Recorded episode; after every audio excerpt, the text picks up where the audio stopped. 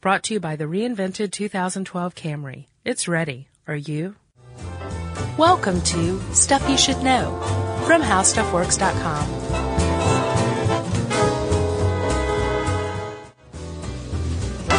Hey, and welcome to the podcast. I'm Josh Clark. With me, as always, is Charles W. Chuck Bryant. Yes. How's it going? Oh, you know, Josh, it's Monday. I don't like recording on Mondays. I don't either. We're in this stupid room that you hate. My head hurts too. Jerry's all bummed out. What a life. What are we doing? I don't know. This isn't a big upper of a topic either. the desertification? Yeah, maybe it's a good thing we're not in like some chipper mood. Yeah, I think you're right. Because, as you know, Chuck, desertification is one of the overlooked, I think, problems, crises facing humanity right now. Yeah, man. Big time. especially here in the cushy U.S., especially in the very lush southeastern U.S. yeah. It's kind of easy to overlook, and we even Sure. had like a pretty huge drought a couple of years ago. Yeah.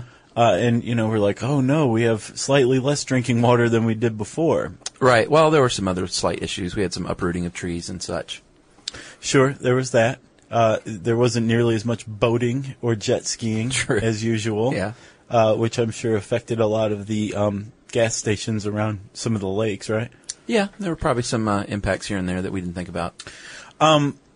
Yeah, and you're probably right. But it's also even easier to overlook some of the impacts that take place during desertification in some of the more marginalized societies in the world, right? Yeah, for sure. So what are we looking at? I think it's like uh, 90% of the people who live in uh, areas that are at risk of desertification are um, the poor, under undeveloped countries, right?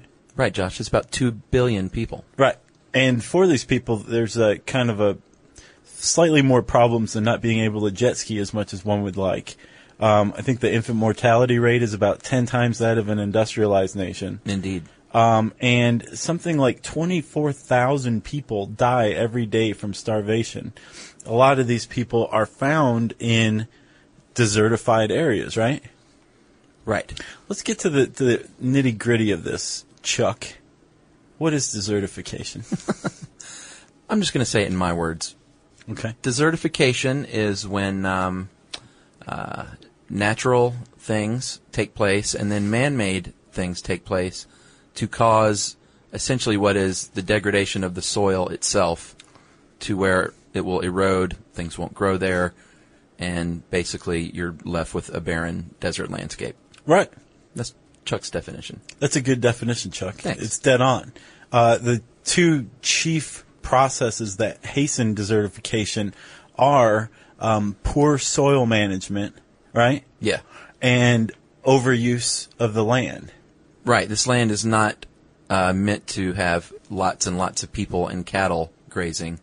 Not people grazing, obviously. People farming, Right. cattle grazing. Right. And um, with the land we're talking about specifically are seri- em- se- semi arid regions, right? Drylands. Right. And we have one of those here in the United States. You wouldn't think of it because it's artificially managed, but the Great Plains are Yeah. semi arid. Oh yeah. Um, and because of those uh, man-made interventions like uh, overuse Uh huh.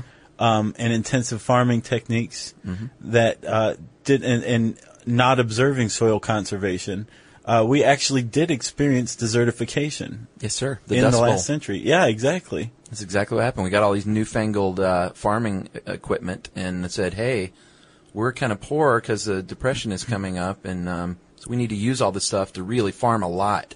Right. And that's what happened. And then the Dust Bowl happened, and uh, but we got it back. Well, there, there, well, there was this perfect storm that happened actually in the in the Midwest in the late twenties. Since it was the Roaring Twenties, everybody was making tons of cash, and farmers um, started borrowing heavily. Uh, and then the the depression hit, and much like today, um, the values of land dropped. Uh, the prices of um, commodities, including agricultural products, dropped, and Yeah. people started having trouble making payments. Banks foreclosed. At the same time, the the farmers were hit really, really hard financially. They were also hit really, really hard naturally uh, because as they tried to step up farming to increase yields, um, all they did was strip the land of its nutrients. Yeah. And it, it became this uh, vicious cycle where the harder they tried to cull stuff from the land, the worse off it got. Yeah. And then all of a sudden, n- nothing would grow. Yeah, well, bring in a drought, which is the second component. Right. Mother Nature lending a hand. Yep. And, well, not a hand, a, ba- a backhand. and uh, that's when the Dust Bowl occurred. And we were in bad shape in the Great Plains for a long time. Yeah, apparently these things were uh, like the dust storms that came up. Uh, like trains would miss their stops in the middle of these things because they couldn't see. Um, it's static electricity is easily generated by these particles, Right. so cars would stall. Um, Crazy. so people started dragging chains behind them to ground the cars to keep them from stalling. Um, people would uh, put wet sheets up over their windows Yeah. and like you would have drifts of dust like in your house with all the doors and windows closed it would still get in it was everywhere yeah it was bad bad news bad times Right. right But we got it back, we did like I said. yeah The Great Plains, farming once again, rich soil once again. And that's a little teaser because we can we can combat this, but we'll we'll get to that at the end. right so it's happened here it's happening other places it's actually happening at a pretty rapid pace isn't it chuck Yes, Josh. Stats? Are you calling for stats? i am Uh, new deserts are growing at a rate of 20,000 square miles a year. yeah And uh, when you consider that half of the total landmass of the Earth is dry land, and 10 to 20 percent of that land is already degraded, then it's not looking good. No, it's not. And there's not a lot of processes in place right now that are going to stop this, although we have a pretty clear picture of what's causing this, right? Like we said, poor soil conservation. Yeah, it's pretty easy actually. Yeah. When you look at it, it's not like a, the most complicated problem. Well, let's talk about the problem first. Like what what's going on? What's what what causes desertification? Well, if you're talking ecosystems like the human body and like any living thing, you're looking for balance. What Right. was the word we used in the uh, Homeostasis. homeostasis. Yeah. So an ecosystem wants balance as well, and anything to throw it out of balance is not good, which is what happens with uh, desertification. When you get infrequent rain, uh, rainfall, you lose um, what's called humus, which is the really good organic uh, topsoil.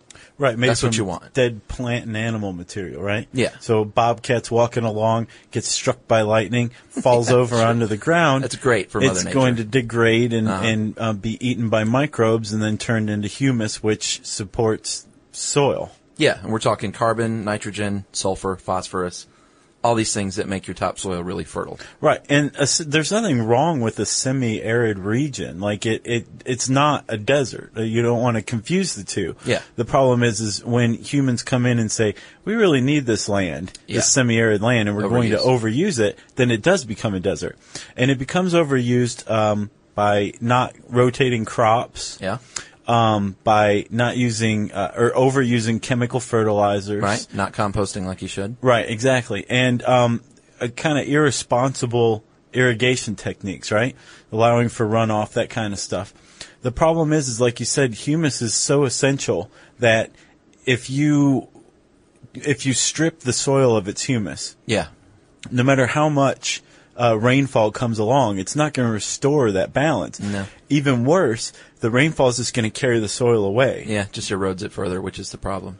So, uh, what are some of the things that we're doing to to the semi-arid regions? Let's say a bunch of people suddenly come to a semi-arid region and say, "We're going to start farming here." What what are some of the uses of- of this land that that can be problematic? Well, grazing, Yeah, grazing of cattle, like irresponsible grazing. What happens is a lot of poor people might migrate to an area because their area has been degraded. So you have a mass migration of people that will bring in all their cows, so they're overusing the land. All of a sudden, the cows are grazing, and you know you, you can't fault them for saying it's irresponsible grazing because they're trying to survive. Sure. And they eat all the grass, let's say right. grass is is and trees are essential for holding that topsoil together. Yep. So once that's gone, or firewood was another one, right? Yeah, because i- i if they're looking for firewood, right? If you're using that right? for fuel, which then they do like crazy. you're going to cut down trees because there's your fuel right there. And when you cut down a bunch of trees, you actually um, make the land much more reflective, which dries out the atmosphere. It causes more evaporation. Yeah. Um, and also, eh, once you lose that that anchor for the soil, the soil gets kicked up as dust. Yeah. So the combination of that more um, that drier climate Sure. plus the dust in the air means it's harder for precipitation to form, making the, the area even more arid. Yeah, it, like compounds on itself. Sure. I got, I got a stat. I was telling you that the mass migration of people. Yeah. Uh, in the 1990s, dryland regions um, grew 18.5% in population. I mean, these are places that shouldn't have that many people there anyway. Right. They were probably already overtaxed. Then mass migration happens, and it's just a recipe for disaster. Right, and the problem is humans migrate a lot faster than land can be restored, right? Yeah, much faster. So you you you move from one place to another, use that place up, you move to the next one. There there's you're eventually going to run out of places to move, Yeah, right? that's what's happening. It is. And it's easy to overlook here in the U.S., although I don't think we should because we, we do have very, um, we have really good irrigation techniques in Yeah. the Great Plains these days. Sure. But if you look at it, it's, w- we're not, there's not a bunch of people living on the Great Plains. It's pretty sparsely populated. But humans in the U.S. are virtually represented on the Great Plains because you've got 1% of Americans farming for the rest of America, right? Right. So there's like a virtual demand on that land through farming because it produces the food we eat. So we may Right. not be living there, Sure. but we're using that land just as if we were indigenous Yeah, people that's a good point. all living on the Great Plains. Right. And the water that's used there actually is virtually exported elsewhere, right? Yeah. So we're we're putting in water inputs there. It's growing, and we're taking that that water basically and exporting it to the places where we eat that food because we don't have to use the water here. So it's like a virtual export of water. Right. Interesting. Well, the other thing too, being American, is we import a lot of our food. Right. Because we can afford to do so, so we get food from all over the world. One of the things that exacerbates the uh, desertification is these migrating poor people. They're relying on the natural ecosystem around them pretty much only.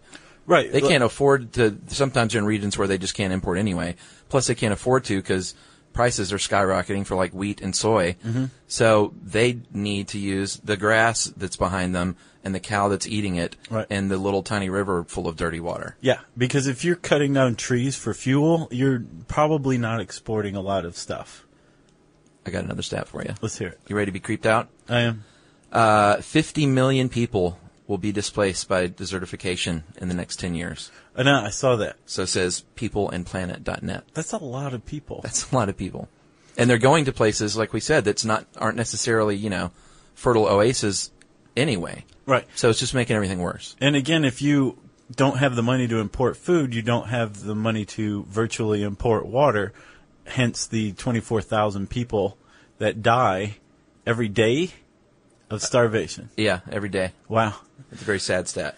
Like you said though, Chuck, um, so l- just let's provide a quick recap, right? You've got a semi-arid region Right. that looks kind of lush, you know, it doesn't look like a desert. Right. Mm-hmm. You come in, you start planting, you use too much chemical fertilizer, you uh, overgraze, you cut down trees for fuel. Sure. You don't and rotate your you're, crops. And you're making a living.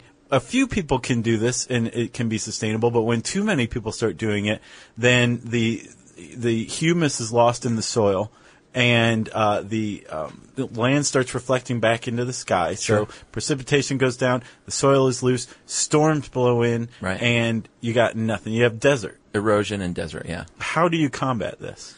Well, Josh, it's not easy.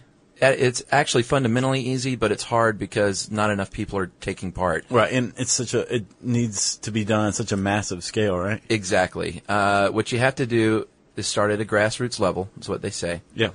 and uh, you need to go in there. We, the people like the UN, I know has a group. We'll plug them in a second. And you go in and you teach these people long-term benefits, teaching them to think long-term as far as rotating crops, Right. uh, terracing the land, proper irrigation techniques, so they're not so short-sighted and just trying to get the crop this year. You got to teach them. That's hard to do. That's what we did in the um, late 30s and early 40s, the federal government um, was like, "Wow, we our nation's breadbasket is a desert now. We have Right. to do something." But they determined that they couldn't constitutionally force farmers to use improved soil techniques, so they turned to the states to basically force them to, and they Right. created soil conservation districts Yeah. uh, and made it virtually free Right. to farm and, and undertake these soil conservation techniques. So they're like, we're going to provide you with everything you need. Just do this, right? Yeah. Um, use contour plowing to, to trap water better when you Right. irrigate.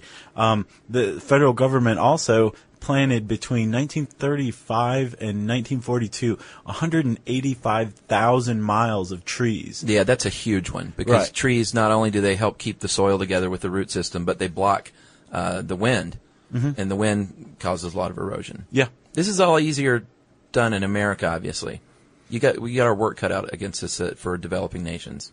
Well, yeah, and but China, I mean, they're they're starting to get a little more cash in their pocket than they had before, and they have a huge problem with desertification as the Gobi is creeping closer and closer toward Beijing. Yeah, Apparently, a dust storm from the Gobi uh, that covers Beijing are uh, some of them are so enormous that they can be detected in the states. yeah, crazy. Yeah, it's Uh, a big dust storm. It is. China is taking action though. They built a, or they're in the process of planning a 3,000 mile long belt of trees along the edge of the Gobi, which is going to help. yeah, and um, I think what other country is doing that? And uh, oh, along the Sahara Desert, they're gonna they're trying to build a similar like they're calling it a green wall. right. And there's a German company. Actually, it's not a company. They're out of Bremen University. I love this one. um, they figured out that if you take coffee sacks, like Mm-hmm. jute sacks, um, fill them with this uh, this kind of gel that can hold like a thousand times its weight in water, or something Yeah. like that. Seeds, compost, and uh, sort of like a seed bomb. it is. It's like a huge seed bomb. Yeah. you can drop them out uh, around the desert It's so awesome. and they will, or at least a semi-arid region, and they will take root uh, w- after just a few rainfalls. Uh, you can also put them in between trees and just leave the trees, Yeah. and those trees will grow. I think they had an eighty percent success rate with a type of holly tree that they were trying to grow. They plant two of them and then put one of these bags in between them. Yeah, that's awesome. Yeah. Um, the other thing I thought was cool in the article was that uh, the writer talked a little bit about sometimes the old traditional techniques, the ancient techniques. Yeah. They were like really on target with what they were doing, and sometimes the modern way doesn't work as well. So in Spain, uh, an, a British company has been renovating an, a thou- uh, 1,000 year old Moorish irrigation system. Yeah. How cool is that? It's just cool that there's a thousand year old irrigation system Yeah, that's still true. around. Yeah. Chuck, there's um I mean uh, unless you feel like going to China or sub-Saharan Africa and plant trees, there's not a lot you could do as like a stuff you should know listener, right? Except Or is there? yeah. Um, one of the one of the key ways of preventing desertification or s- slowing it, I guess, is encouraging um, indigenous societies to look for alternative means of, of s- sustaining themselves. I guess. Yeah, besides farming and agriculture. Right, and you know, there's things like uh, growing herbs and uh, things you can make oil extracts from, and using them in Right. Uh-huh. soaps and stuff like that.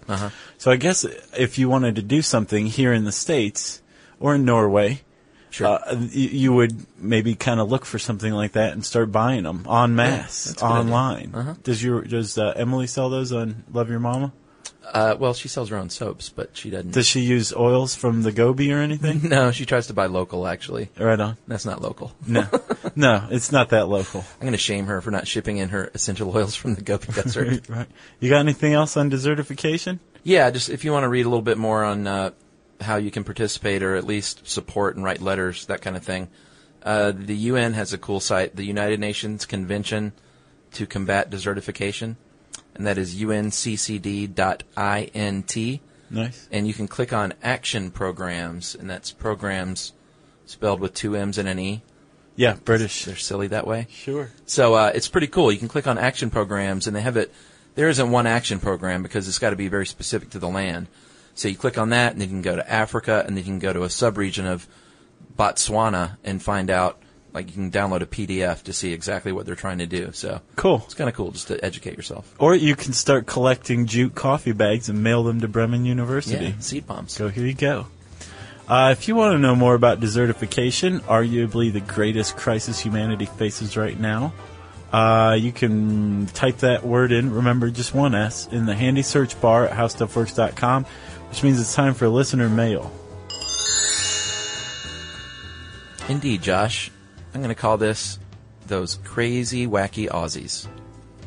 Okay. We have a lot of Aussie listeners. We hear from them quite a bit, and uh, they're they are wacky people, and we need to make it down there at some point. okay. Although I don't think you could ever stomach that flight, could you? Uh, I'm going to Japan. That's 14 hours. Good luck. Yeah. Uh, this comes from uh, Chris from Australia. I listen to your podcast all the time. I'm sure it's a clinical addiction, and I thought you needed to know about cowpat lotto. You know what a cowpat is? It's poop. Yeah, cow pie, cow poop. Uh, Cowpat Lotto is recognized but certainly not common event in rural Australia where a paddock is plotted into sections. I don't know what you would call it. I don't know, an area of land. Maybe you call it a paddock, is what he says. That's what I've always called it. So they split it into sections. Uh, this is all done on paper uh, like a Cartesian coordinate. Gamblers will bet their money on a particular portion of said paddock. When it's decided that it's time to get on with the game, a farm animal, traditionally bovine, you know it's coming, Yeah. is thrown in the paddock. Gamblers and other locals then sit around eating and drinking and generally making merry and wait for said bovine to take a crap. Wow. So when the aforementioned cow has uh, taken its poo poo, uh, its coordinates are taken, and the winner is whoever's plot the poo poo has landed in, obviously. Uh, prizes, I don't know. Maybe the money, maybe they wait for a second and third prize, uh, although this would indicate an unhealthy cow. it keeps going. Right. And maybe they get a turkey or a meat tray or a slab of beer or something. That's where I get confused. Wait, a slab of beer? Yeah. What is that, a case? I don't know, maybe. it's Australian for case. right? Uh, anyways, generally used as a fundraiser, like a local raffle. So it's like a fundraising thing. And there, as she said, there's like ladies having bake sales, and the guys are all sitting around getting hammered, basically. Oh, yeah, it's 'Cause Australia. Australia. uh, generally, it's a great excuse for a suck more, and that is an Australian uh, synonym for a shindig, a hootenanny, a party, or a booze up. They call it a suck more. Okay. So that's from Chris, Australia, red hair. Nice. Thanks, Chris. So now we know about desertification and suckmores. Yes. If you have an interesting term you want to introduce Chuck and I to, Chuck and me to, one of those two, uh, send it in an email to stuffpodcast at howstuffworks.com. For more on this and thousands of other topics, visit howstuffworks.com. Want more How Stuff Works? Check out our blogs on the howstuffworks.com homepage. Brought to you by the reinvented 2012 Camry. It's ready. Are you?